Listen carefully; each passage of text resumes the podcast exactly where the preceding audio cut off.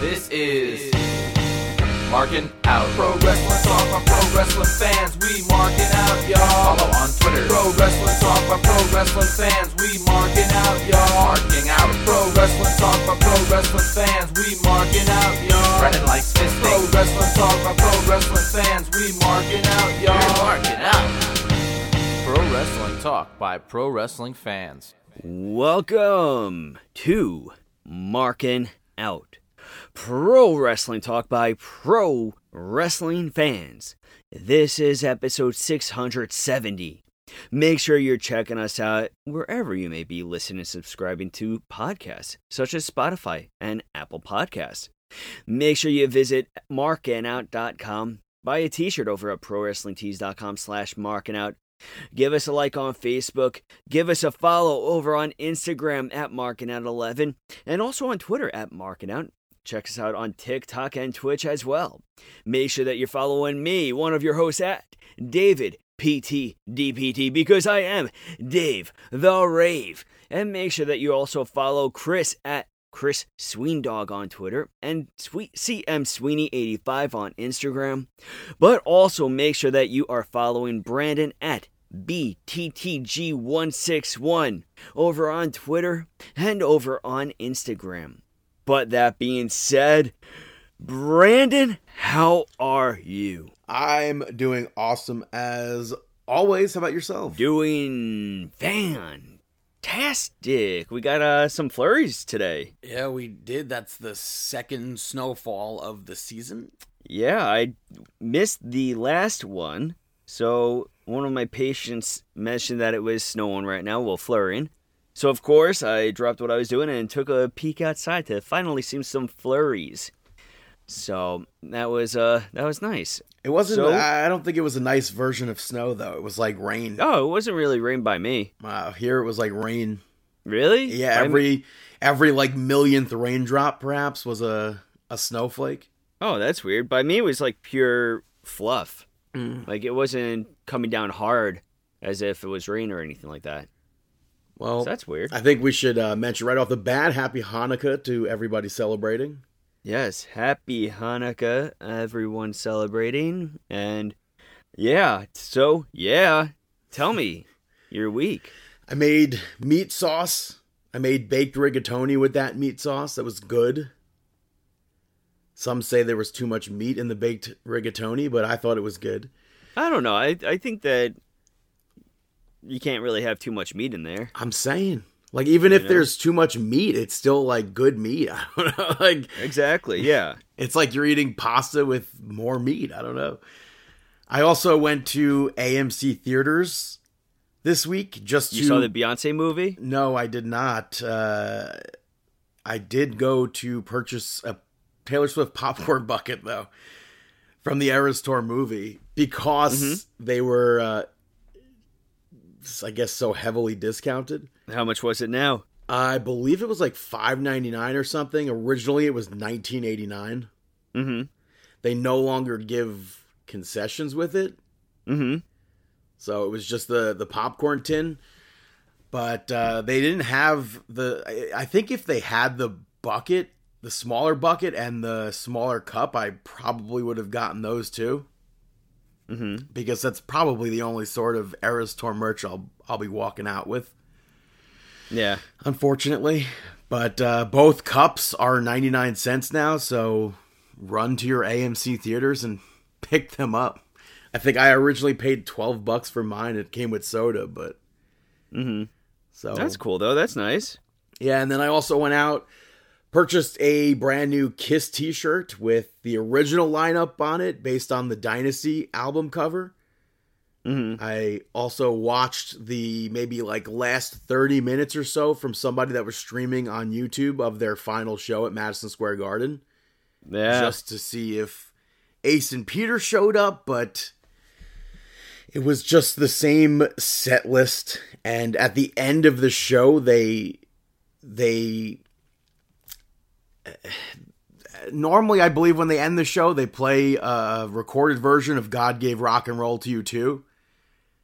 This show they did that but with avatars And then there was a QR code where if you scan the QR code, it led to their website with a countdown to midnight that said the end is only the beginning. And Yeah. at midnight, they announced that they're going to be, uh, I guess, living on as a band through avatars.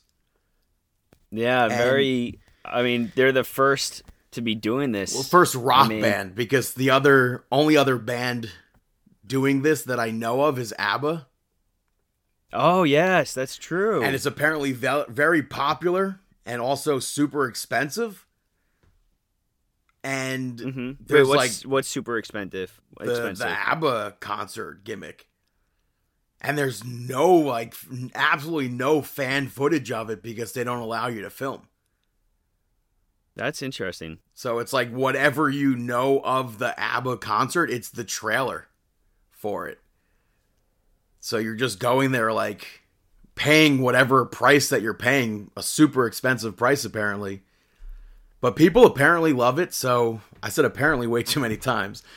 And I think I feel like if there was any other band to be doing it, it would be Kiss hmm but it sucks to see that the fans kind of like turned on them during the last show because they didn't have Ace, they didn't have Peter. Like I said before, they Wait, what do you mean? Like they legit?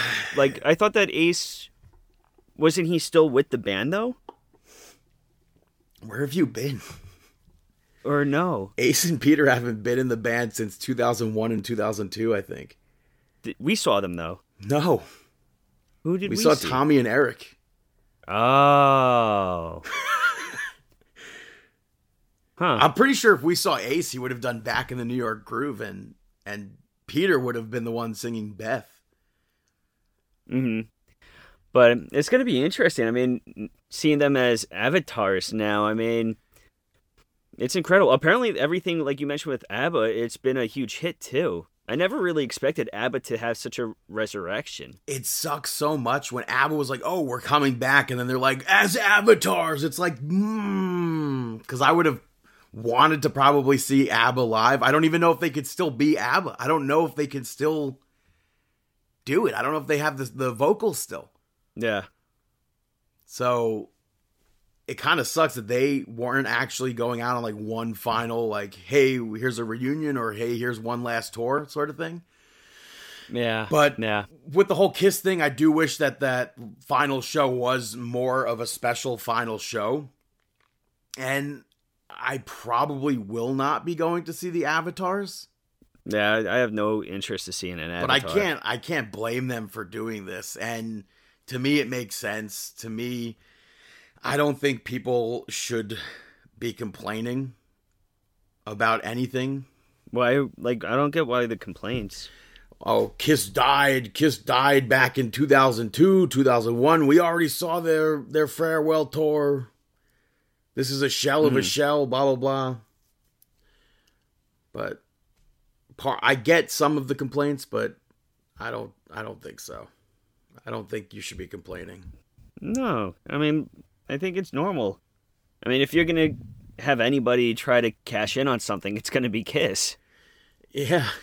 You know, And it makes so much sense, especially with their their characters and their gimmicks. yeah, of course. you Sky's know? the limit for that. They could they could work some sort of sphere show. I think Yeah. the visuals would be insane for that. I would say, yeah, keep on going with it. You know, Now, if uh, if Taylor Swift wanted to become an avatar, I don't, I, I don't know if I'd want to. I, I would, I would be interested in seeing that, but I feel like it would have to be a band that's just not torn anymore. You know, I, I think if Taylor Swift became an avatar, though, I think it would sell out every single time. Oh yeah, for sure. It's kind of like it's so crazy how now avatars are doing concerts. It's like, I mean, it's kind of like futuristic uh, Futurama, except in Futurama they had like Beck's head performing What on about? stage. But what were the Gorillaz? What did they perform as? The Gorillaz, I guess you can say, were the originals. I mean, I think they just had a black um, a screen in front of them, and they performed behind the screen, where you just saw their shadows, and then on the Tron, you saw like the music videos and like their characters performing. Right. So I mean, Gorillaz are definitely, if anything, I say probably one of the innovators of doing something like that. Like not of doing a concert and not showing who's actually performing, you know. But yeah, so so long to uh to kiss. Yeah. Anything else? No, how was your week? My week was awesome. Um, as you know, as we mentioned, I did go to SmackDown at Barclays Center, and it was so much fun. It was such a great time. I went with two of my good friends. I went with uh, Umu, uh Ermugan and Amen, and it was Ermugan's and Amen's first uh W first event in the U.S. and it was their first WWE event as well. Uh, they came over from Pakistan, and it was so it was really special because they grew up watching wrestling. Uh, big like Randy Orton fans. I mean, Ermugan had Kevin Owens' theme song as his ringtone. Um, so it was really cool to connect with um, just people who are um, it just shows how global WWE is, which we know. But to be able to connect to people about with uh, to friends with w, over WWE, and just going to the event with them, it was so much fun. It was great. We were dancing to Bianca Belair's theme song. we were rocking out. Um, Did they buy any merch or no? no, no, the lines. So what happened was we got there probably, uh, maybe six forty-five, maybe right before seven, six forty-five, and so the line wasn't crazy to get in. The lines were already in there. Um, I would definitely do that again if I was going to go to an event and show up relatively not when the doors just open. Um, we got right in. The metal detectors right through. Uh, the lines for food were long on the bottom floor, but we were in section 215. So when we went up to the sections 200, the concession stands were still longer, but not as long as the ones down on the first floor. And they were still manageable. We probably waited online like maybe 10 minutes, not even. Uh, it was definitely a great experience. The seats that we had were perfect. It was section 215, and we were just just straight away uh, looking at the the entrance. So we were right across from the entrance, perfect view. It wasn't a steep downward slope kind of a seat like in the corners of the Barclays Center, and it was just so much fun. Um, some of the big moments that was like Randy Orton showing up was, of course, the LA Knight pop. Just to hear that pop, uh, you had Jimmy Uso getting hit with the RKO and then just being rolled up, which was hilarious. Um, and something that was really, really cool was they gave us they gave us two dark matches, which is very rare. I mean, I've never, I don't think I've been to an event where they have had two dark matches. Have you? We might have Like dark matches after the show. We should say. Yeah, dark matches after the show. Before the show for us, they had um um who was it? Alba Fire. Isla Dawn No, no. Yeah, and Isla Dawn. and Mia Yim and Zelina Vega teaming up. Yeah, yeah. In a tag team match with with Vega picking up the victory. But after the event, once Smack the thing I love about dark matches, but also live events, is, well house shows, is that once so for a televised event for a dark match, once the camera cuts at 10 p.m., they like go right into that dark match. There's no break, no nothing. So they rolled up uh, Jimmy Uso. They rolled him up. They put him right into the arms of one of the um, one of the crew, and then he put him back on the ring. And like right away, Seth Rollins' theme song hits. Seth Rollins is coming down to the ring as Randy Orton still making his way up the uh this the stage, and Randy Orton's like dancing, doing the fingers to Seth Rollins' theme song as well, which was pretty funny. Um, and then like right away, no skipping a beat, you go right into Nakamura. So we got to see Seth Rollins versus Nakamura, which was probably like a good 10 minute match. Um, or at least it felt like it. And you had back and forth action. Of course, you know that Seth Rollins isn't losing because it was a World Heavyweight Championship matchup, title on the line. So you knew he wasn't going to lose it on a dark match. But you had Shinsuke Nakamura rock Seth Rollins with the Kinshasa to the back of the head. And you were like, wow, did like definitely didn't see him hitting his finisher right now. And then he kicks out of it, and then Seth Rollins hit him with the pedigree, and uh, Nakamura kicked out of the pedigree, which was surprising. And then they continued just a little bit longer until the curb stomp ended the match. And then right away, it cued right into Dirty Dom coming out. And then Dirty Dom came out to face off against um, Cody Rhodes, which was a quick match, maybe less than five minutes. Really, really quick match. Uh, Dominic tried to, he went for the uh, three amigos, and then Cody Rhodes ended up reversing it right at the very end to hit him with the crossroads and pick up the victory. But something I have never seen before and really, really surprised me, but also had me gain such respect for Cody Rhodes and also WWE. But the so the entire thing probably ended like 10 I'll say 10 20. For like 15 minutes after that, everybody starts leaving, of course, the arena. Everybody starts leaving. Cody Rhodes' theme song is playing on repeat. Cody Rhodes is staying out there, shaking hands and taking autographs, uh, taking pictures and signing autographs for like anybody coming up to that front row to say hi to him. Anybody. He stayed out there for so long, and the entire arena was emptying and emptying and emptying. And he was still staying out there, taking pictures with everybody and smiling and giving the fans what they really wanted. And I'm like, this guy is such a baby face. This is incredible. I've, I think the only time we've I've ever experienced something like this was with Kenny Chesney, which I don't know if you would remember, but I do remember that. Right, right at the very end, Kenny Chesney stayed out there for just I don't it wasn't as long as Cody Rhodes, but he stayed out there signing autographs for anybody and shaking taking hands and picture uh, taking shaking hands and taking pictures with anybody coming up to Kenny Chesney. And I was just so taken away by this. I thought it was great.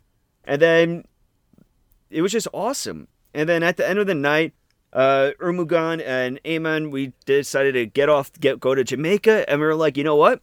We got to do it again. So we don't know when we're going to go to the next one. We have MSG upcoming for a house show. Who knows? It's, I believe event, it's pal. A live event day after Christmas, I believe. Um, what I also you didn't have too many overpowering CM Punk chants. You had a few break in, but it wasn't overpowering. Um, I always love the just the feeling of being at a live event in general. It's just so much fun. The autographs that were on sale was Cody Rhodes and L.A. Knight. Uh, for a moment, I saw so L.A. Knight's autograph is red and yellow, and I was like, no way. Uh, for twenty dollars, I'm gonna have to get online for this. But then I Hogan. Yeah, I thought it was Hogan because of the red and yellow. Um, and then I like I didn't get online. I kind of looked on the side. I'm like, I have to see this. And then I saw it was LA Knight. I'm like, okay, I'm not, I'm okay with that. But if it was Hogan, I definitely would have gotten online for that. And then you saw the red, white, and blue, and you thought it was Mr. America. Yes, yes, I did. um, no, but overall, it was great. I know, like you've had mixed well, bad experiences with the Barclays Center, but my experience for this one was really fantastic. No, you showed up late. Yeah. So. Yeah, no, I definitely showed up showed up late. Um, but and you said the merch line was crazy, so that's not a good experience. And you said that the concession stand was crazy long. No, no, no, no, no. The the the well, the merch stand was, but I'm not going to get online if I don't see something I want anyways. You know that, and the one the concession the concession stand that was upstairs was far from crowded. They didn't have um, merch upstairs either. No, no, they did. Oh, yeah, they had they had merch upstairs too, but there was just nothing that really caught my eye. They had a few new CM Punk shirts and stuff like that, but nothing that I was just like, I have to go home with this. And the autographs, you know, I would have, but it was also drizzling that day, and I get very OCD. I told you how to um, do it. I know, but I, I mean, me myself, I still have like so much OCD that even if I triple bagged this autograph, if I had it on me the entire event, I would be so OCD about it being bent just a tiny, tiny, tiny bit on a corner, and just it would have been too much for me. Um, yeah, but overall, I loved it. I loved it. So, but that was my experience at SmackDown with Umugan and Amen. and let's get on to it. Keep on talking about some pro wrestling talk and talk about some WWE Monday Night Raw. Monday Night Nitro, which kicked off with Drew McIntyre, where he pretty much referenced CM Punk coming back and being forgiven. But and then that triggered everybody to chant CM Punk. He's like, "Oh, I could be talking about anybody," which I thought was funny. Yeah. But then he spoke about what he did to Seth Rollins last week. He spoke about Jey Uso, and he went on to went to move to uh, Sami Zayn, and Sami interrupted. And Drew said that Sami Zayn is the one person who deserves to be screwed over by the bloodline because he went so far with the bloodline, doing everything that the bloodline was doing. So, and I believe Sami said that he thought he and Drew were alike. But the more he hears from Drew McIntyre, the more he realizes they're nothing alike. And Mhm. after he lost in front of his family, he stayed hungry. He main evented WrestleMania. He won the tag team championships with Kevin Owens in the main event of WrestleMania. And then Drew McIntyre called for his match with Sami to uh, to start after Sami questioned whether or not his family would be proud. That pissed Drew McIntyre off. McIntyre went on to defeat Sami Zayn. I thought it was a good match, but Michael Cole kept trying to spin it as as Drew McIntyre being in the wrong. Yeah. And I feel like that's just ridiculous because McIntyre has like actual reasons to be pissed off at Jey Uso and Sami Zayn. Yeah. I mean, I think that McIntyre is totally justified. I think he's totally justified, but I do love this heel turn of him being a justifiable heel turn. You know, it's not like Right. I mean, I feel like with this sort of a heel turn, the Drew McIntyre fans are still going to remain Drew McIntyre fans because they're like, yeah, no, he's being screwed over and over. He should be champion. He should have his shot. There's no re- he got screwed out of it, you know. So I really like it. And Sami's knee got dinged up during this, and that played a factor throughout the match. McIntyre even like struck it right before the end of the match, so that plays up the new like heel side of Drew McIntyre. Yeah. I wish they didn't go to the outside of the ring as much as they did, because that kind of annoys me. hmm But uh, the segment and the match took about the the first thirty minutes of Monday Night Raw, and I thought it was very well done. I totally agree with you. And we saw Sami Zayn backstage getting his his knee checked out by the doctor. Only to get like totally blindsided by Drew McIntyre. Oddly, though, not in the trainer's room. yeah. It was just backstage on a, a production case or something. And yeah, McIntyre took him out and and attacked his knee again.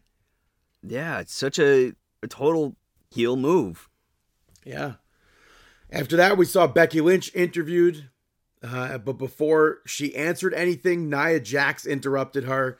She questioned if Becky was looking for a fight, and Becky said yes. They mentioned the, the moment where Nia Jax broke Becky Lynch's nose that made her the man without actually mentioning that. hmm And then we go into Nia Jax's match where she picked up the victory over Shayna Baszler. Part of me thinks that Baszler shouldn't have lost this because she f- absolutely killed Nia Jax the last time they faced off against each other in singles match. Mhm. Two minutes back in like 2021. That was the final thing Nia Jax did before returning at the Rumble this year. But I definitely understand Shayna Baszler losing because and commentary did a good job at building Nia Jax up. Yeah. This is a new Nia Jax.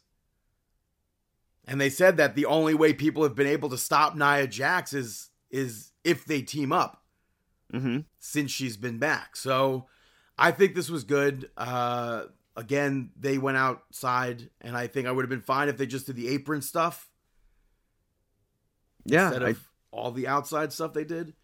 I totally agree with you. I think that you could have had Baszler win this match, but I totally get it. I think that fans are still just so far from being supportive of Nia Jax. I don't think she's ever. It's the same thing with Eva Marie. Yeah. You know, They- they're just not going to give her a chance at all. And it was a competitive sucks. match. Yeah, Becky Lynch came out afterwards and Nia Jax left, so Nia Jax doesn't want that fight yet. Nah, not yet. Not yet, she says. Next up, yeah, D. Ah, wow. Pick up the victory over Imperium in a two out of three falls match. Um, I think that this was predictable, especially with the, I don't want to say impending breakup, but we'll say with the rocky territory of Imperium right now.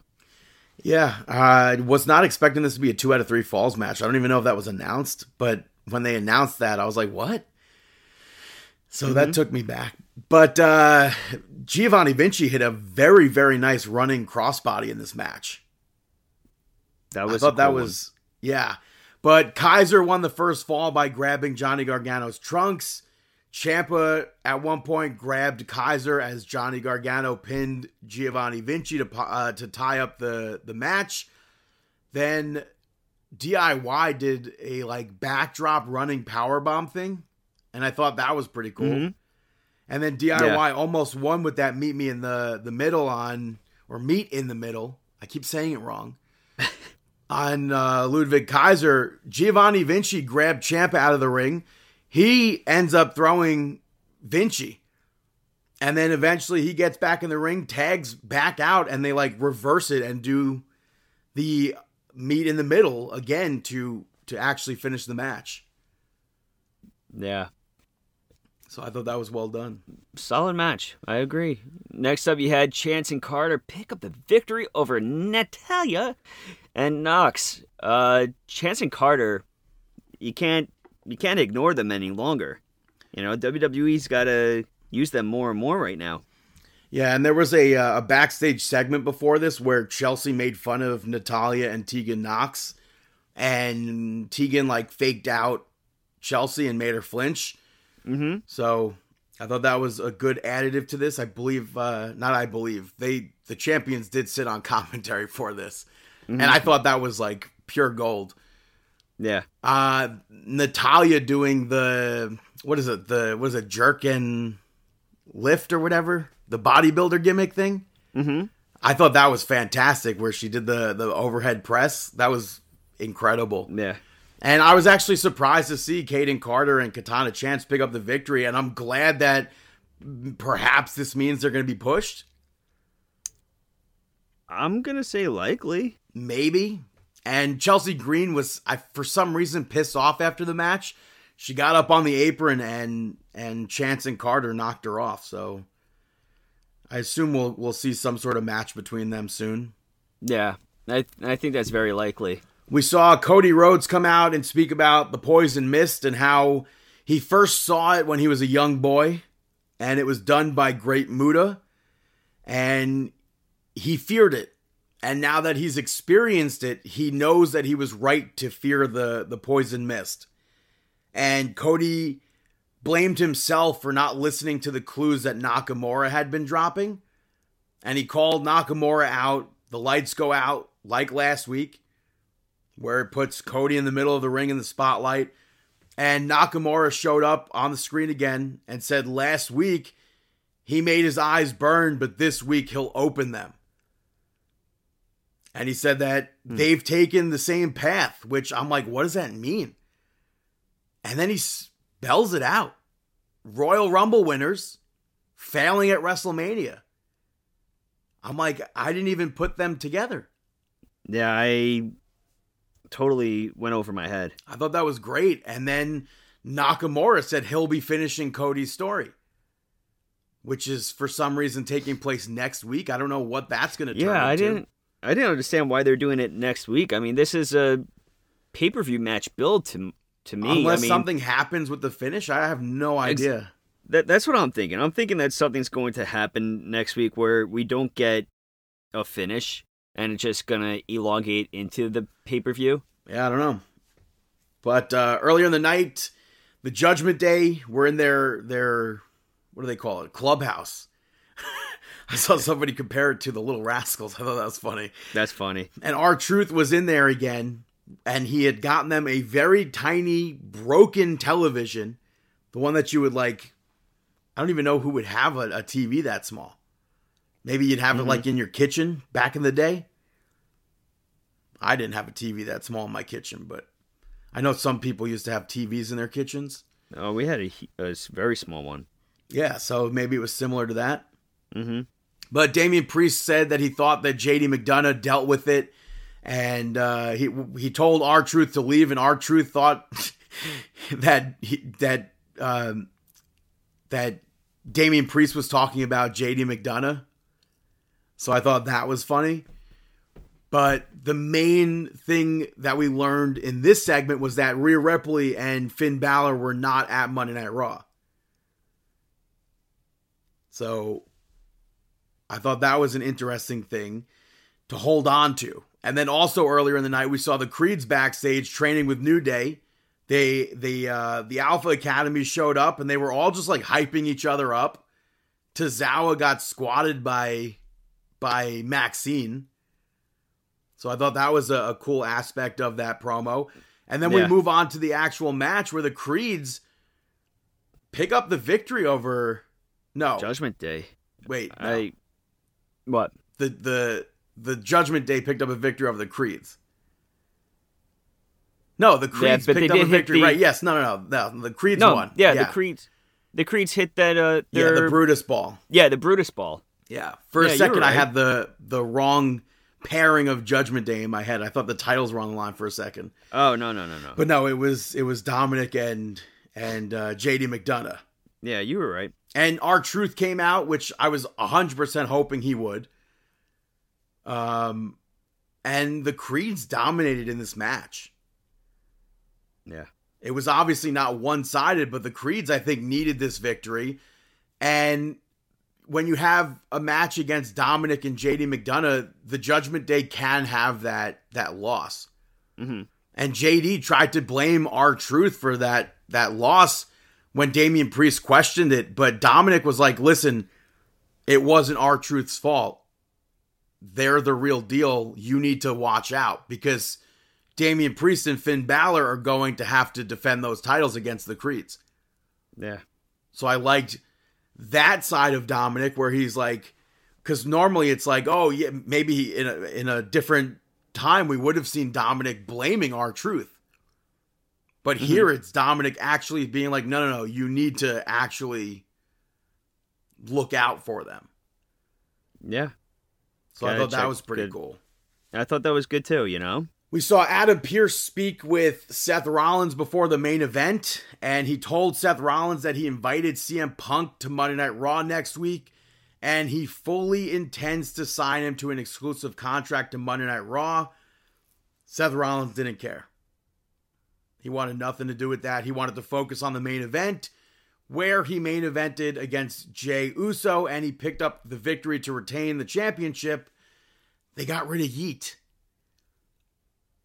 even though the fans are going to keep chanting yeet they're no longer saying it because of uh, an independent pro wrestler who has who has it Wait, who is this? some indie wrestler has yeet trademarked and they've no been way. using it for That's years why. I and it makes no sense like just pay the guy or something yeah. I Just know. buy it from him. it's such a popular thing in WWE right now I don't know how you're leaving that on the table No, they gotta. They gotta buy it. I mean, I'm surprised that they have to censor Yeet. I guess maybe because it's associated with pro wrestling in that trademark Hmm. That's So- interesting. I mean, it's so hard to have a gauge of the the the thing I don't like. I really don't like is when they mute the crowd, even for like curses and stuff. I it it takes me away from anything Yeah. that's taking place, even in a promo like where they'll uh, holy S chants and stuff like that, it takes me away. Yeah, so, that Rock and, and Pat McAfee promo was ruined by that. Exactly. It takes me so out of it because I get it. You are having fun and stuff, but to have to censor that, it just takes me out of it.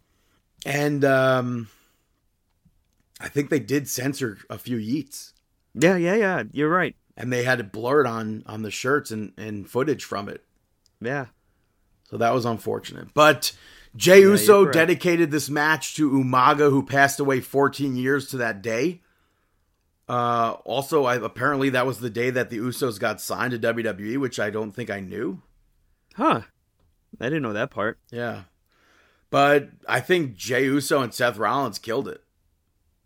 100%. Definitely didn't think that Jey was going to win this, but that didn't, for me, take away from it at all. No. Jey Uso hit two spears. He hit two of the Uso splashes. I just thought this was a, a very good main event match. And after the match, Drew McIntyre showed up in a sweatshirt. He hits the Claymore. Commentator's like, Who is that? Who is that? Brother, he hit the Claymore. What do you mean? Yeah. I know. It's like, who do you think it's going to be? And then Seth Rollins tried to take Drew McIntyre out, but he dropped Seth Rollins as well. And he put Jey Uso through the table to close Monday Night Raw. Yeah. I, I like this side of um, Drew McIntyre. I really do. And I thought it was Yeah. a, a good Monday Night Raw overall. I agree with you. But let's get on to NXT as we head into Deadline. uh which one? Deadline. Deadline. That's what I thought. I was like I knew it was deadline, but for some reason I wanted to say stand and deliver, but I'm like, no, I think it's deadline. So it opened up. Fallon Henley picked up the victory over Roxanne Perez, Kiana James, and Thea Hail to win the last chance Iron Survivor qualifier. And I thought this was pretty good. There were some weird spots, but like nothing too bad. Yeah. We saw uh, Roxanne Perez and Kiana James end up fighting on the barricade by the commentary table, and both of them went through the, the table. I thought we were going to see Roxanne Perez move on to the match. Mm-hmm. And if you asked me going into this, of the four women who I would least expect to see win, it would have probably been Fallon Henley. That's interesting. I would have put Fallon Henley up there.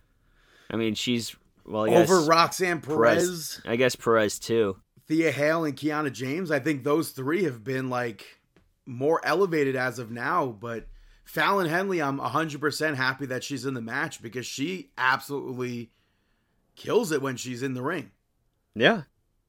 I I agree with you. We saw Izzy Dame confronted uh, confronting Kiana James in the trainer's room, basically just saying she's got her back. I don't understand why. But Roxanne Perez and Kiana James started fighting. And then Ava randomly showed up and she's like, Oh, I'm going to get this match made for deadline.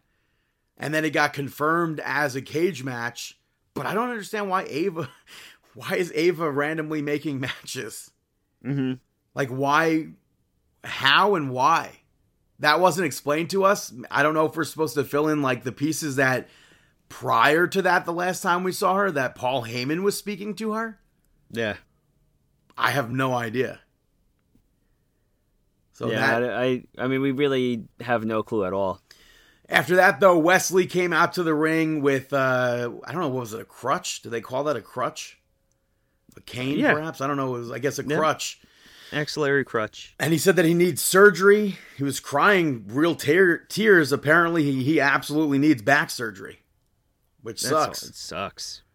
I think they said, uh, what do they say, like eight months, nine months? I think so. That's very unfortunate. But Dominic Mysterio came out. He made fun of Wes Lee, and he thought that he had the night off at deadline. But Wes Lee announced that Dominic will still compete.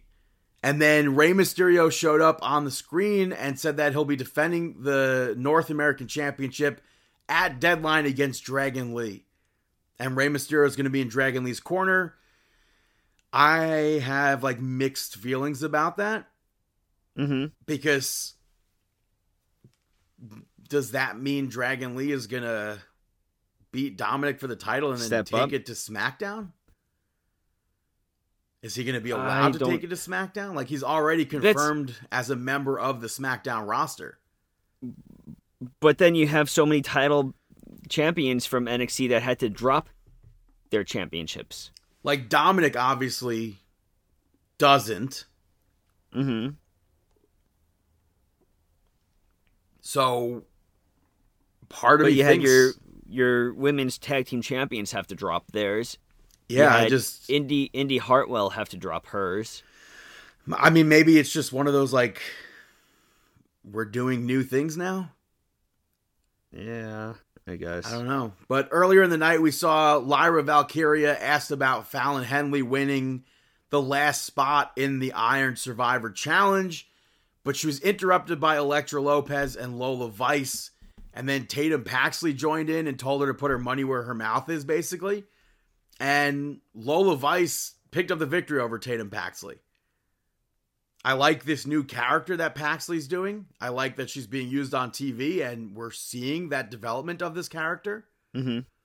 But I definitely thought that Lola Vice was, was going to be winning this, as it really wouldn't make sense for her to lose to Tatum Paxley. Yeah. But it was interesting to hear people cheering for her when she's presented as a heel. Yeah, it's definitely makes you kind of wonder about everything. And I don't know But- where this storyline Yeah. is going to lead to with Tatum and, and Lyra, at least. That I don't know either. But next up, you had Alpha Academy pick up the victory over the Meta-Four. You must have loved the Um, beginning of this with the amateur style wrestling. Yeah, we got some amateur wrestling, uh, which was really special. I think that, and I like mean, between Chad Gable and Noam Dar, right at the the start of the match, I think that was pretty cool. yeah, I agree with you. I And mean, overall, I think the match was fun.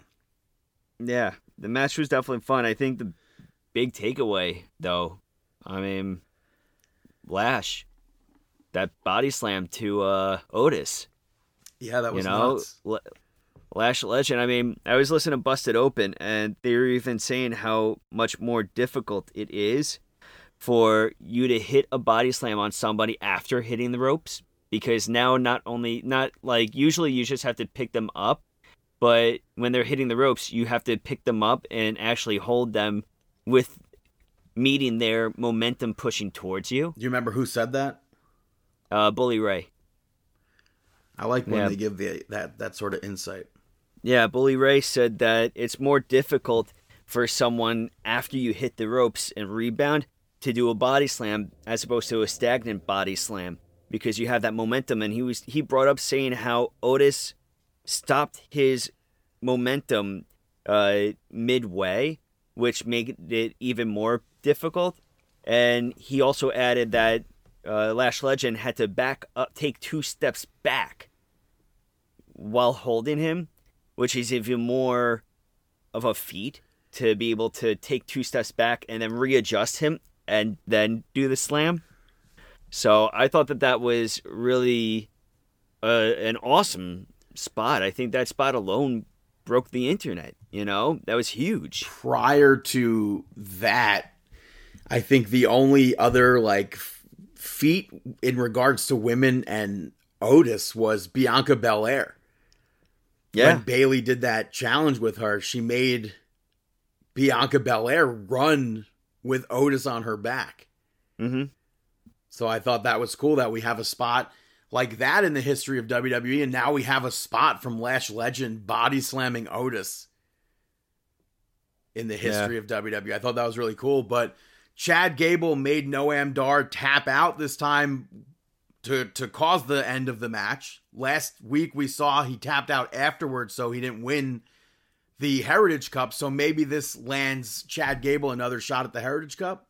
hmm I'm not sure. Yeah. We saw the Iron Survivor Challenge Women's Match Summit, which turned into a brawl. And originally, I wasn't into this segment when they're just like all sitting there. I'm like, I don't think we need this. But then I liked that each of them got a chance to speak, and I didn't mind the brawl. Mhm. And there was a QR code on the podium that Byron was standing behind. And when you scanned it, it led to a deadline poster where if you clicked it, it was Cora Jade saying, See you at deadline. So I don't know if that means that Cora Jade is going to be showing up and beating up the winner, or if she's going to show up, take somebody in this match out, and then win the Iron Survivor Challenge somehow, or what's to. I mean, I think that the big, I think the big thing is no matter what, Cora Jade is showing up. I, I mean, I mean, we have to assume that. Yeah, she's back. And then we saw Nathan Frazer versus Axiom, which was a friendly competition based on what happened last week. No contest, though, because the women showed back up and brawled into the match. And we saw Nikita Lyons show up. She took Blair Davenport down. Blair Davenport was credited as taking Nikita Lyons out and causing her to have to have surgery. So I could see Nikita Lyons maybe causing Blair Davenport that match at deadline. Maybe. hmm After that, Andre Chase spoke to the students of Chase U, and he said that he was the person who put them in the unfortunate position. He fell short as an example that he's supposed to set, and due to the result, Chase U is under academic probation. And Thea Hail wanted to know how much he owes, and he said that hundreds of thousands of dollars are owed.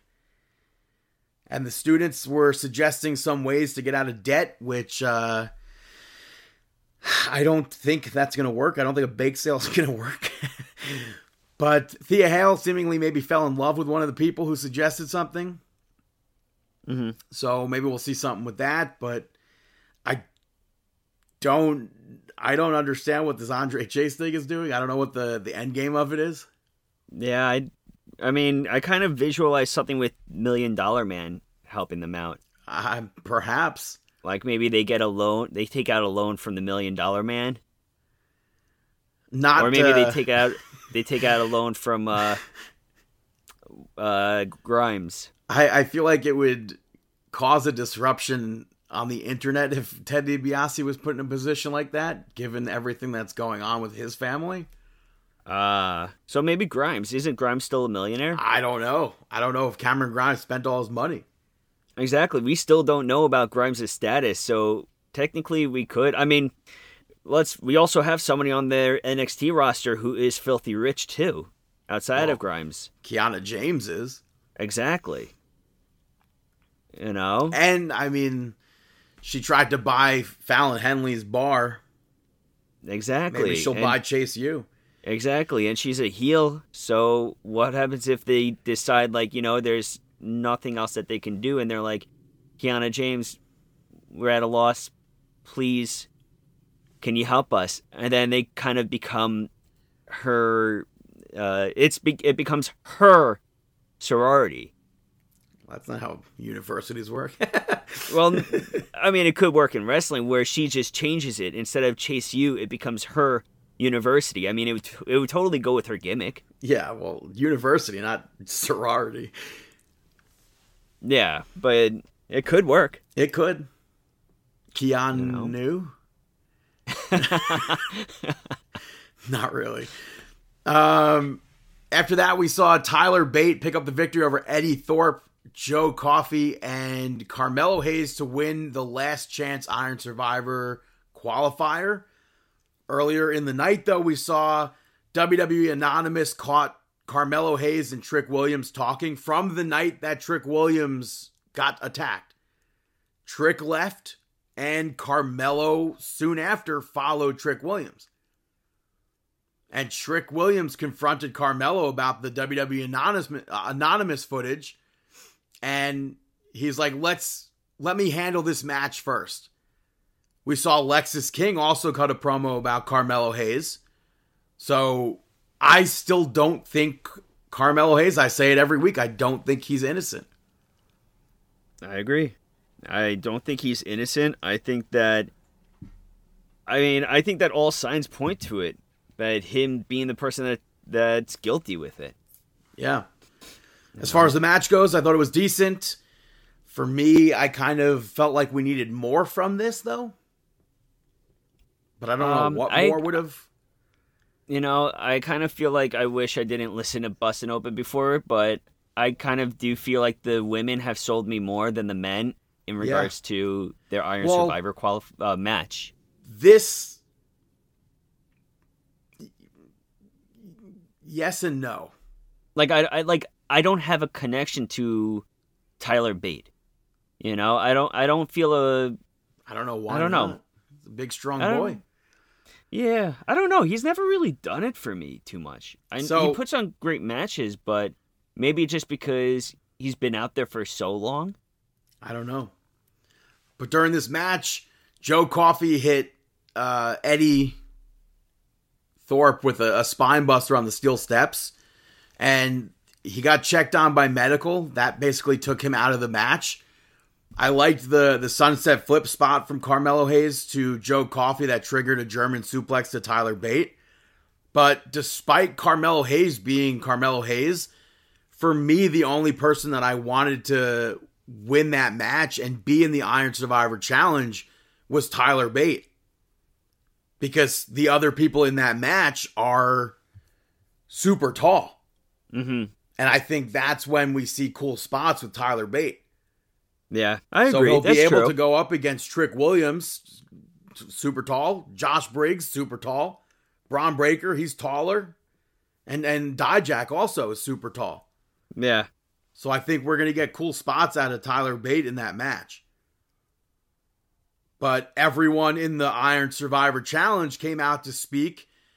Dijak attacked Eddie Thorpe while he was speaking, while Eddie Thorpe was being helped to the back.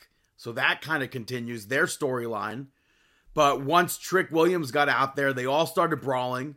And that is, to me, goofy because both Iron Survivor Challenge match segments end like that. Mhm. I really, really hated that. And then we saw Carmelo Hayes speaking to Ava backstage. Again, I don't know what's giving her the power, why she's the one that's like going, why are people going through hard to talk to Shawn Michaels? But Mhm. Trick Williams confronted him about Lexis King and he said, I'll prove that I'm not working with Lexis King by fighting him at deadline. And Ava went and got that match made. So we're gonna see that at uh at deadline, I believe. I believe so as well.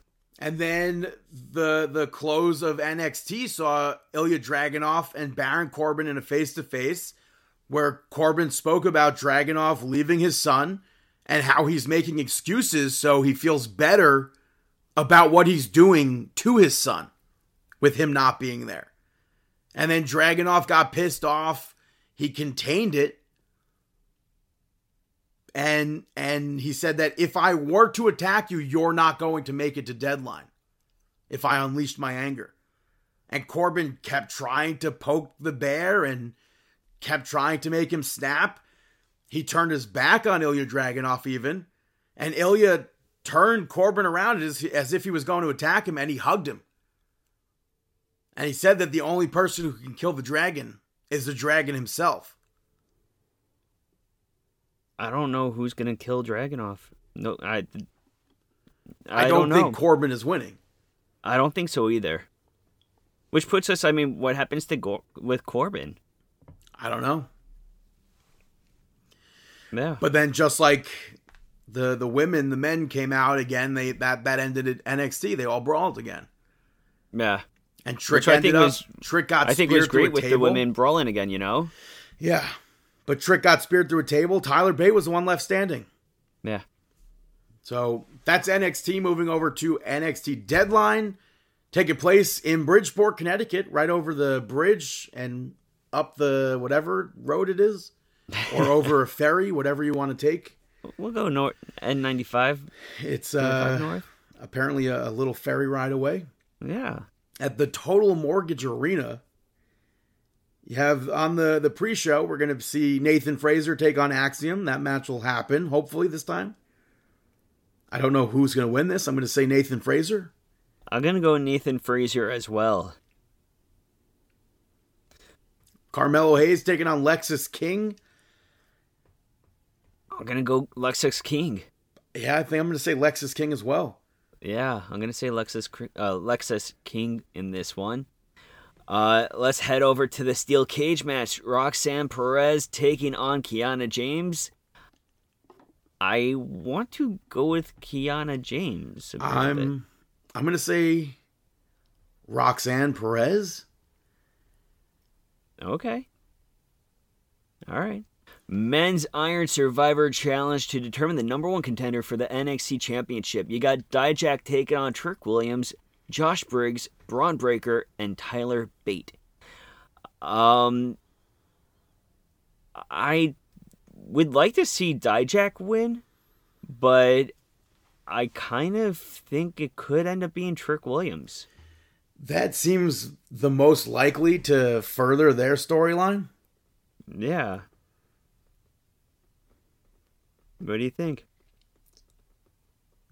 I'm gonna say Trick Williams. I feel like that could be wrong though. Okay. But it, it makes the most sense with the whole thing with Carmelo Hayes where he would like be jealous or whatever. Exactly, yeah. The women's Iron Survivor Challenge. You see Tiffany Stratton facing off against Lash Legend, Blair Davenport, Kelani Jordan, and Fallon Henley. My fingers are crossed for Kelani Jordan. But I don't know Um, if that's going to happen. I think that you know what? Ah, no. Ooh. Let's see. I'm going to go with who's the champion right now? Refresh me. It's Lyra Valkyria. Lyra Valkyria. I'm going to go with Blair Davenport. I'm going to go with Blair Davenport on this one. For the North American Championship, Dirty Dom Mysterio, reta- uh, not retaining, defending the title against Dragon Lee. Ooh, or could have Brandon just predicted the future? I'm going to say Dragon Lee, though. What? As much as I don't want to see that happen, I'm going to say Dragon Lee. I'm going Dirty Dom. He got he got Mama Mommy by his side. I'm going Dirty Dom. I, and no offense to Dragon Lee, I just truly don't want to see that. I want to see Dominic continue that reign. And we might as well say, with no offense, if you're going to be swa- swapping masks, wear a towel with you. You know, have somebody by ringside. I think he should bring a, another mask with him so he could see better. But I uh, I feel like I would be excited and both devastated to lose the mask that I went to the show with. But I think it's super cool that know? he trades masks. I think that's really cool. Yeah, that's that's such a cool aspect. But you know, with video cameras this day and age and stuff, you got to cover up that face. Yeah.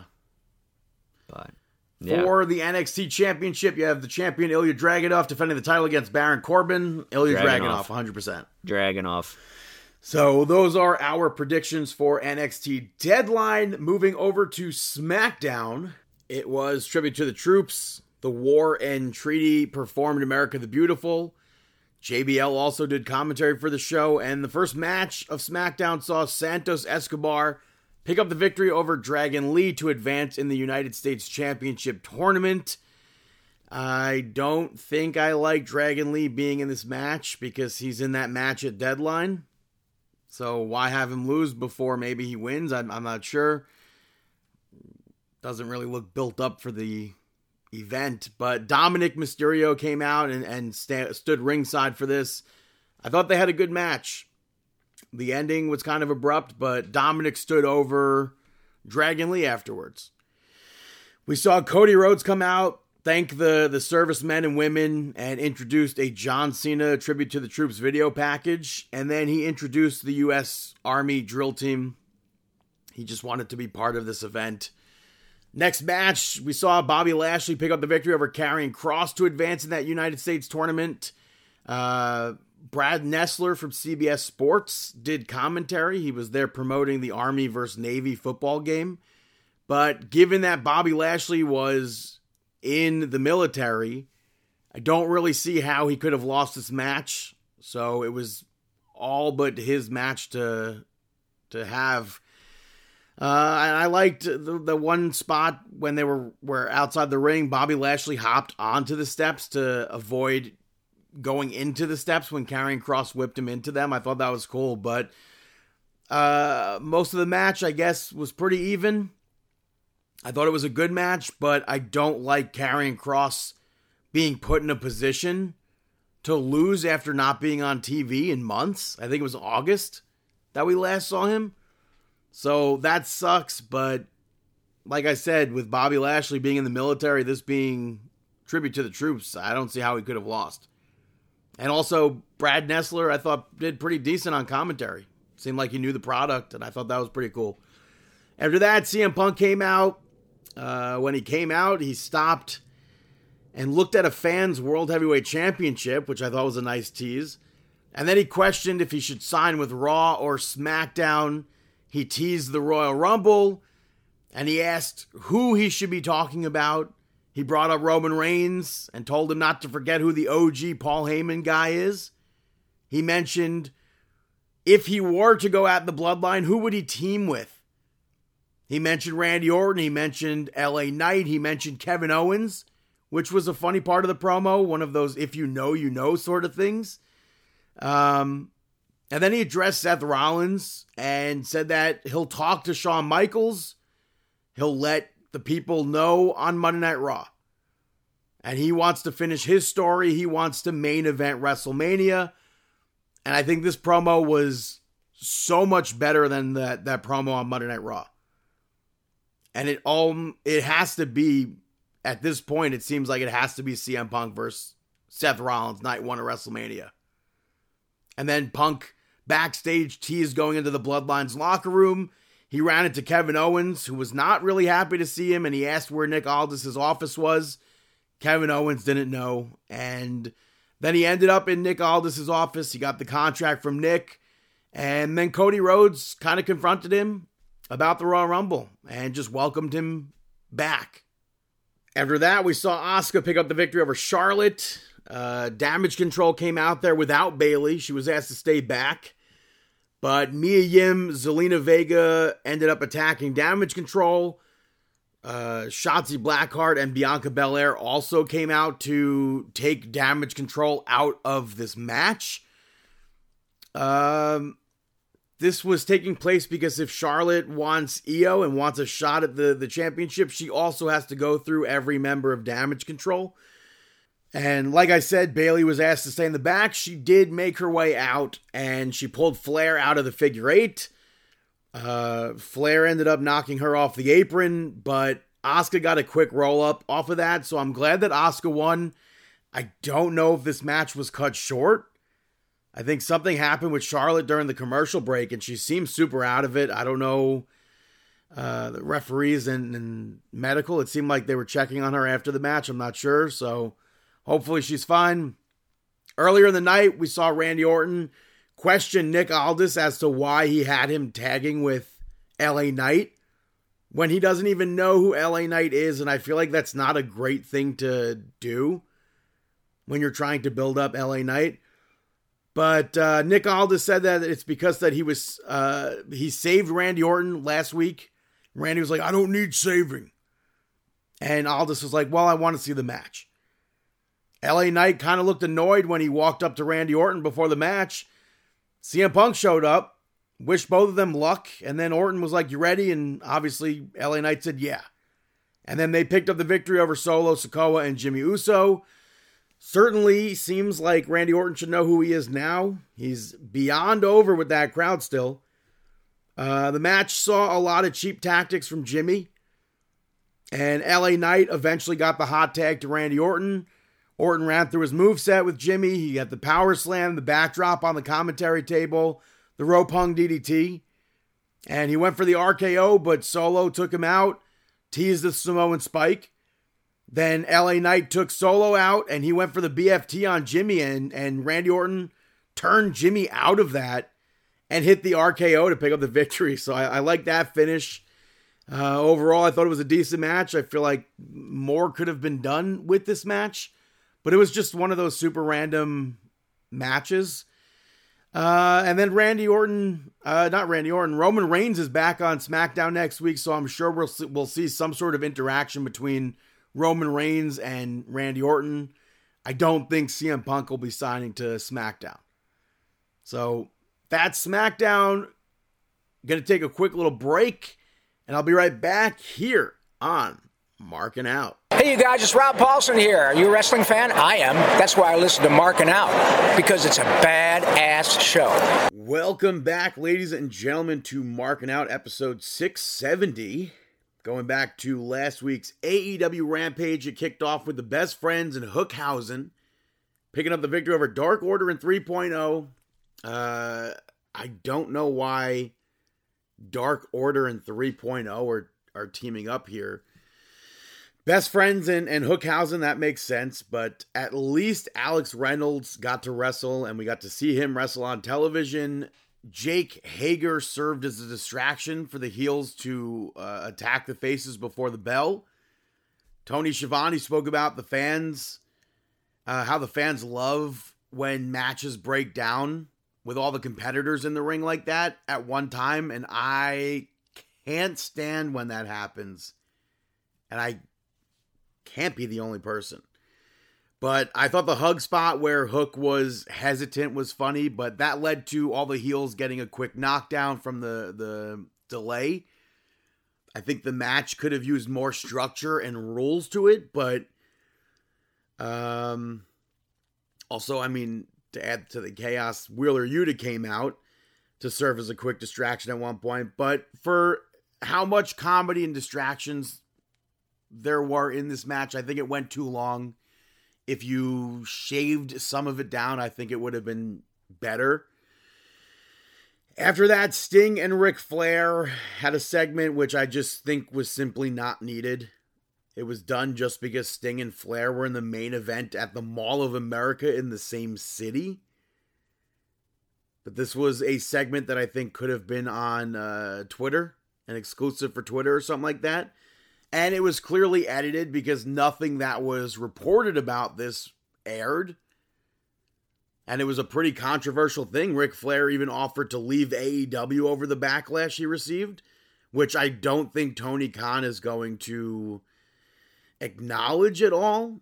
And he'll most likely just ignore that. I know he said something about Ric Flair is paying them to be there, basically. So I don't. I mean, at what point, like, you have a whole fan base saying we don't want Flair.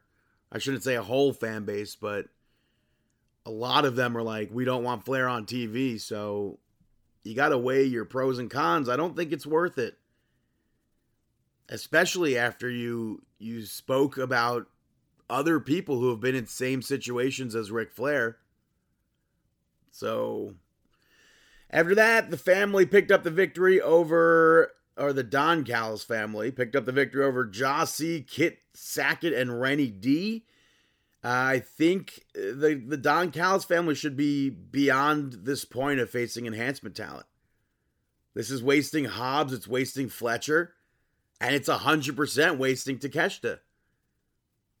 Rewind before the the Don Callis thing, we thought Takeshita was going to be this huge like single star and now and then when it, when they signed up with the the Don Callis family, we thought he was going to be a single star, and we thought he was going to be a big proponent in AEW, and it's gone nowhere. Neither of them being in the Continental Classic, I think, is absolutely ridiculous. That being Hobbs and Takeshita. We saw Hobbs do what he did to Big Show a few weeks ago in that in that Sega match, and now he beats someone who's not even close to being Big Show. So I think that works against Will Hobbs here.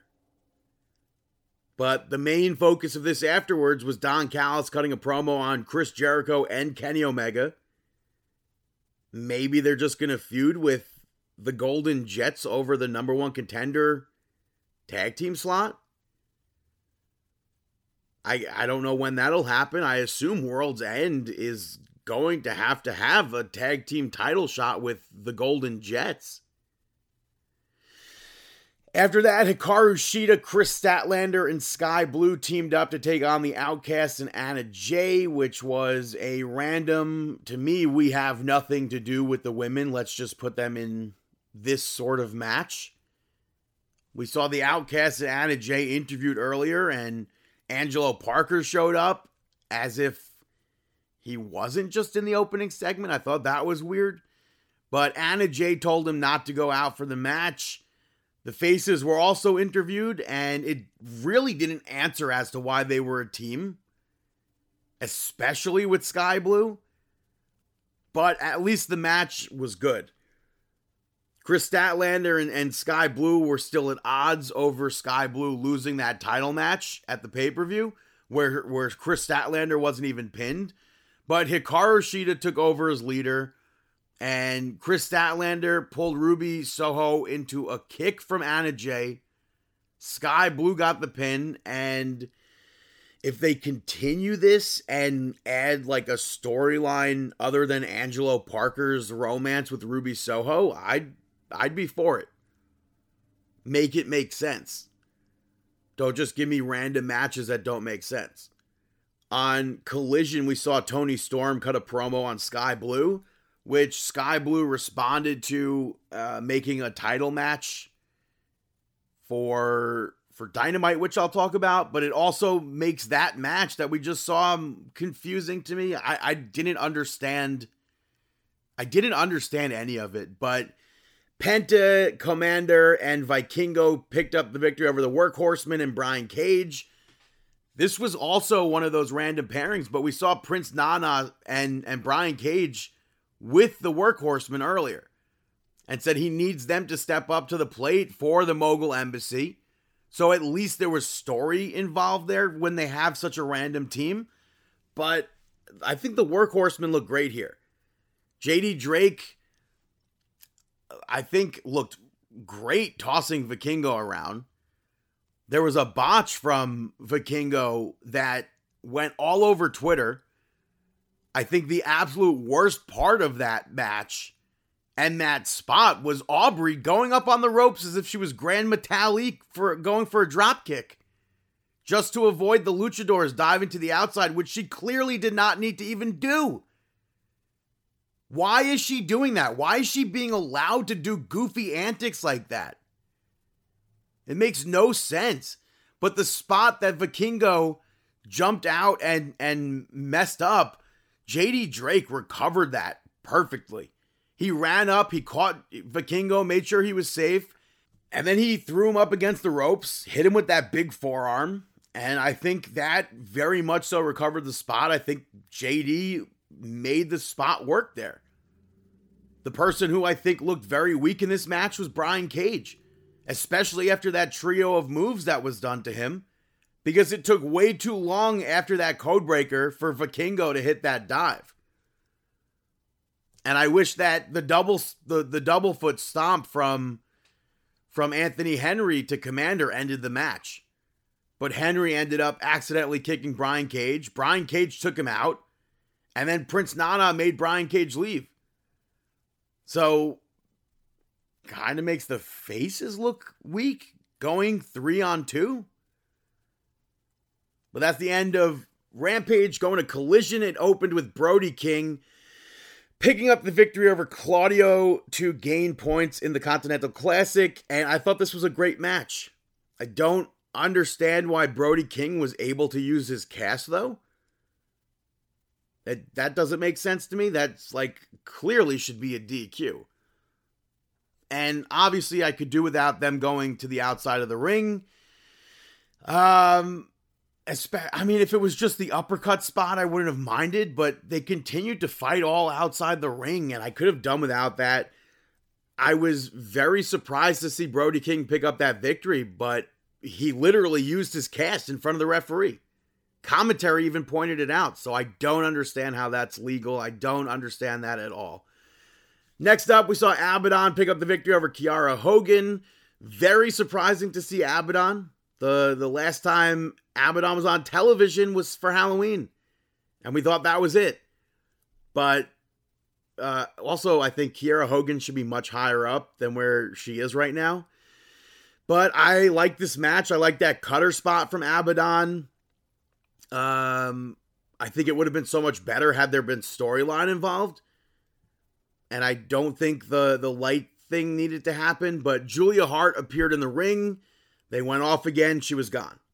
So it seems like Julia is just going to run through people who barely wrestle or barely get wins because we're probably going to see Julia Hart and Abaddon.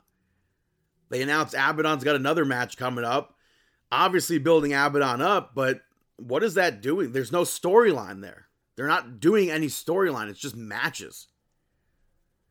After that, Andrade picked up the victory over Daniel Garcia to gain points. Though it was a decent match, Almas uh, reversed a move from Garcia. Uh, I forget what move Garcia was about to do, but he dropped him with the the hammerlock DDT. So I'm glad Andrade gets points. I don't need Garcia to get points, but it almost seems like we're gonna see like a huge comeback from Daniel Garcia. I don't even know if that's possible mathematically at this point. I'm not sure. But later on, Lana was interviewed, got interrupted by Miro. And she stopped him from going into the locker room to beat Andrade up. And she said she wants to go to the finals. And she asked Miro not to put his hands on Andrade. And he promised to not lay his hands on Andrade. Maybe he'll use a chair. I have no idea. After that, the Kingdom picked up the victory over Iron Savages. Roddy kept preaching that MJF is the devil. Um, so he's kind of looking crazy at this point, and it maybe he is the devil. I have no idea. Maybe it's Roddy. I don't know. Maybe it's Adam Cole. Uh, but every time the Iron Savages are on television, I say that I wish they were used more and I wish that they were built up. So, because I think they're both so talented, but um, yeah, I just wish more for them. I know this match was was short. It started with everyone in the ring, so that didn't make sense to me. I just wish there was more to it. After that, Ethan Page was interviewed. I still don't know why he's not with the Hardy Boys anymore, but he spoke about how he's been on a win streak in Ring of Honor. He wants Kenny Omega in Canada, so that is going to air this week on Collision. House of Black picked up the victory over Christopher Daniels and Matt Sydal. Very random. Apparently, this was a standby match according to commentary, but the match was enjoyable. I th- thought it was quite competitive, so maybe it doesn't really make sense for House of Black to be in that spot. But Malachi Black got that kick at the very end to end the match. The lights going out afterwards was goofy because it just led to FTR coming out. House of Black offered them a spot in the group and then attacked them. And then Malachi Black said, Look, nobody's coming for you. Nobody's coming to help you. So they're they're building somewhat of a I mean, they're building an FTR and House of Black thing. I don't think FTR will end up joining. But I'm looking forward to whatever happens with this match. After that, Vikingo picked up the victory over Kip Sabian. I think this was also one of the standby matches. I'm not 100% sure. But it was also another good match. And I don't think the, the AAA Mega Championship was on the line. But I don't think it was surprising to see Kip Sabian lose. I think the last time he won was like almost a year ago. We saw Keith Lee interviewed who is the person he's talking about? He was interrupted by Shane Taylor, which is who one of the people I assumed he was talking about. He assumed he was the person that Keith Lee was talking about. It sets up a match of final battle. I still don't think he's the person that Keith Lee was talking about. And then the main event saw Bryan Danielson pick up the victory over Eddie Kingston to gain points in that Continental Classic. Hot main event. No way in hell was Bryan Danielson losing this match. And Bryan won with literally like a minute left. And I think it's goofy that they added those standby matches when you had something end at like the very last second of the, the TV show. Especially since the number, the normal number of collision matches that we've seen as of late is seven. So I don't understand how two matches got added. That didn't make sense to me but it was a good main event. Bryan Danielson got points. Moving over to AEW Dynamite, it opened with Jon Moxley picking up the victory over Rush to gain points in the Classic. Uh, they opened up with chops that looked super real. That's a plus for AEW. And then they almost immediately went to the outside, and I lost interest. every single match on. I don't know when the last time a match hasn't gone to the outside in AEW at this point. And I'm almost certain every match on Dynamite at least did. And I think Rush should have won this match. We saw Swerve pick up the victory over Mark Briscoe to game points. Hangman spoke about Swerve before this, and he took something from Swerve that he'll never get back, and it's not over, unfortunately. MJF interrupted, and it's supposed to be his interview time, and it led to them going back and forth, which was whatever. I know people were like, oh, this was amazing. I didn't think so. Uh, but the match I thought was really good. Probably, uh, probably the best match in the Continental Classic. Despite them going to the outside. Also, Mark Briscoe not getting any points in the tournament and mathematically eliminating him, I think that just sucks. I think Briscoe should have won that very first match that he was in. What does this do for him? Unless he like now becomes the person that stops somebody else from winning the, the Continental Classic by getting a victory over them. I, I don't get it at all. So that sucks. Earlier on, though, the Kingdom got interviewed, and Roddy again basically saying that MJF is the devil, that Samoa, he's going to turn on Samoa Joe. And then he stood up from his wheelchair and uh, said that he's not going to let that hold him back anymore. You go to the match, MJF and Samoa Joe versus the Devil's Henchman did not actually happen. The lights flickered before MJF came out, and Joe was surrounded. The lights went out again, they were gone. And then the devil appeared on the screen, and MJF was taken out backstage. Title laid out flat perfectly, beer bottle smashed over MJF, we assume. And then if you go back to that segment with Hangman, people are like, oh my God, Hangman's the devil. That's what I guess it's supposed to make it look like. I don't think Hangman is the devil. But Samoa Joe ran off to go 10 to MJF because he wants MJF at 100% at Worlds. And so eh, I guess Samoa Joe wasn't looking after him then. They should have come out as a tag team. Toni Storm picked up the victory over Skye Blue to retain the championship. Ben Mankiewicz from uh, Turner Classic Movies introduced Toni Storm. I'm not familiar with him. I know a lot of people are like, this is fantastic. I have no idea who he is. I have not watched, watched Turner Classic Movies probably since I was a child. But Skye Blue lost the TBS championship match at the pay per view. Like I said earlier, I don't know why this match happened at all.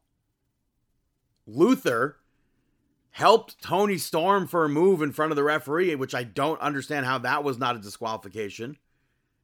Take that out. Take the fact that it made no sense that Skye Blue was getting a title shot. Take that out. This match was good. Skye Blue, I think, is growing big time as a performer. The only thing that sucked about this was that Skye Blue's shoulders were not down.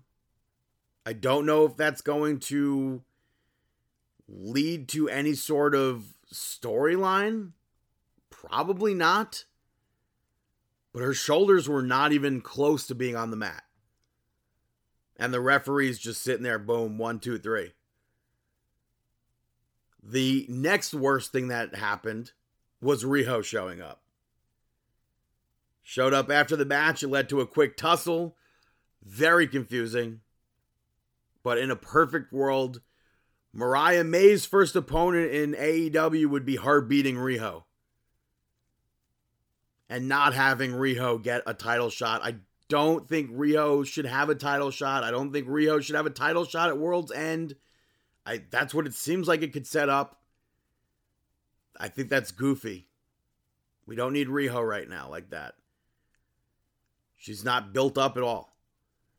After that, Jay White picked up the victory over Jay Lethal to gain points in the Continental Classic, even though Jay White can't win the title. And now Jay Lethal is now uh, mathematically eliminated. So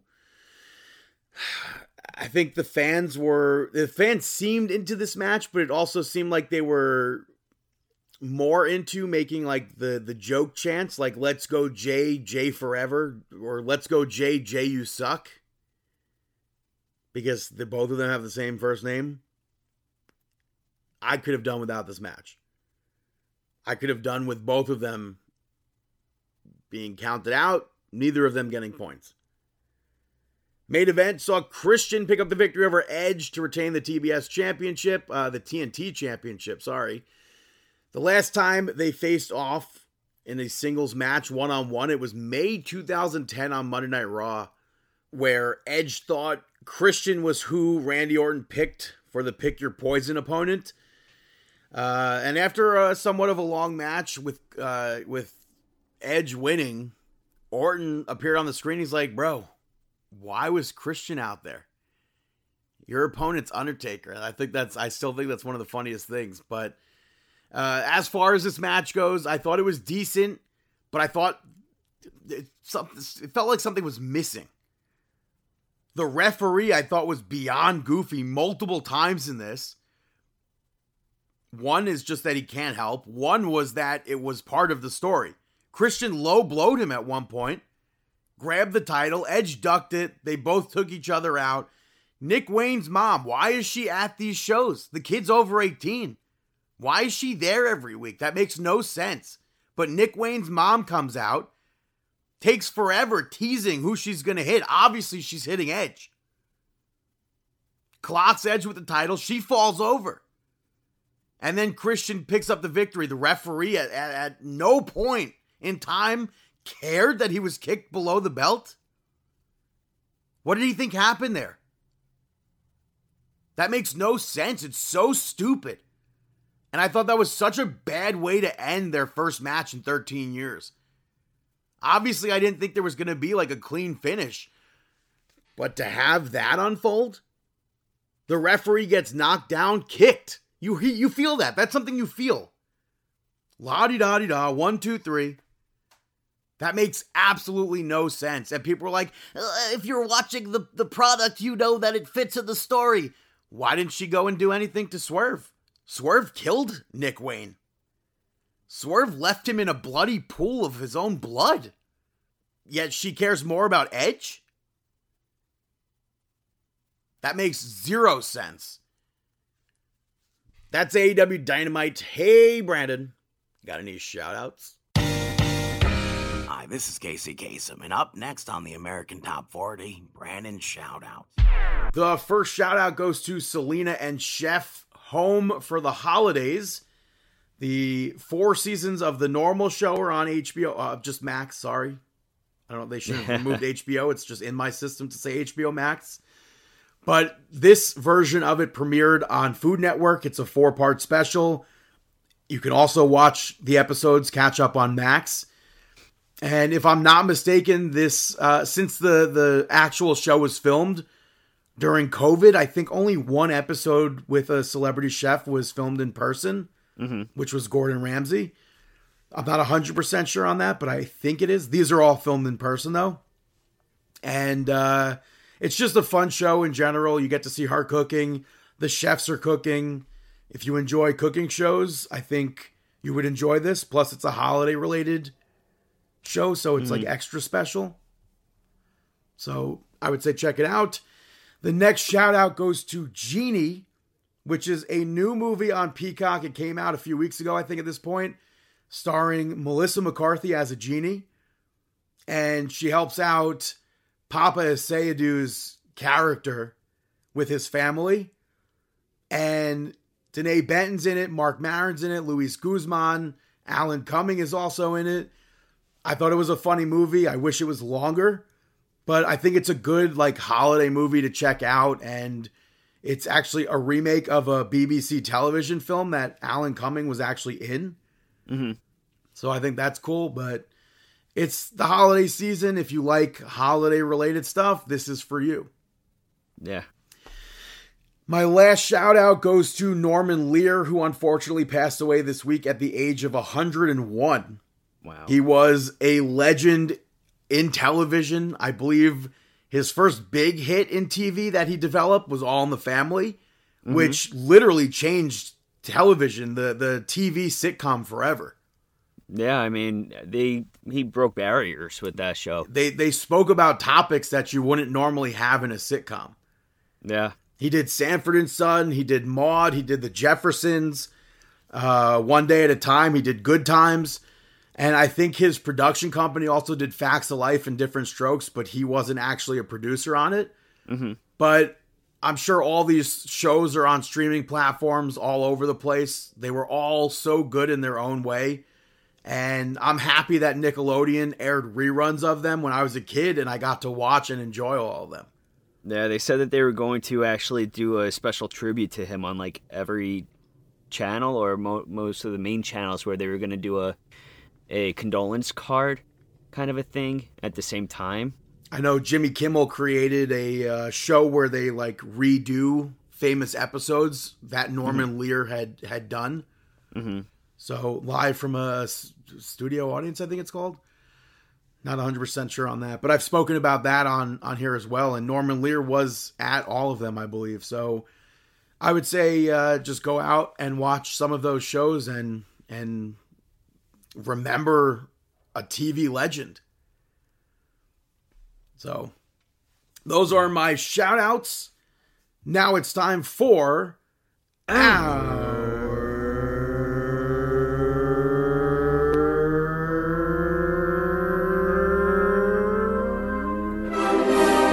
Mark out moment of the week. That is right, our mark out moment of the week. I think uh, for me, I think the biggest thing was seeing the wrestlers interact at the Big 12 game. Yeah, that was pretty cool. I mean, Jade Cargill and uh, Undertaker there. Jade Cargill presented Nelly with the WWE Championship, and I think it's always funny to hear somebody talk about how heavy the title is because when we went and interviewed Matt Cardona at his house and he handed me that internet championship, I could not believe how heavy it was. Yeah, So I understand where Nelly's coming from there. But Samantha Irvin was there.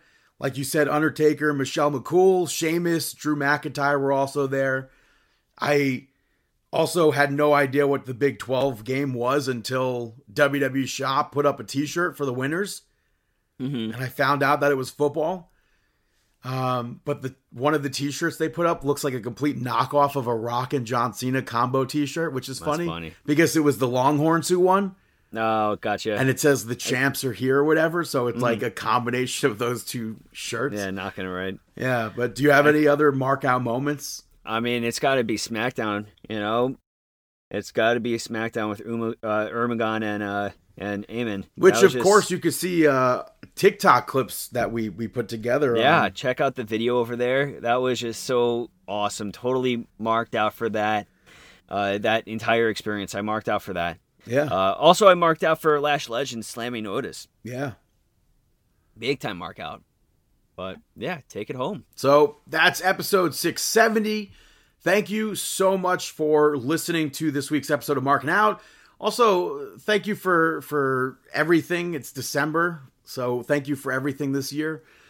Uh, but you can follow us on Twitter at Marking Out, on Instagram at Marking Out 11, on TikTok at Marking Out, YouTube is Marking Out 11 as well. ProWrestlingTees.com slash Marking Out uh, BTTG161, Chris Sweendog, CM Sweeney 85, David PTDPT, markingout.com, Spotify podcast, Apple podcast, Amazon podcast. You could rate, review, and subscribe everything. Did I say markingout.com? I feel like I did. Say it again. Thank you so much.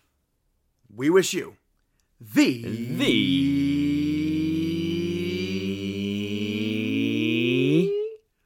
The best best of luck in your, your future, future endeavors. endeavors. Have a fantastic week.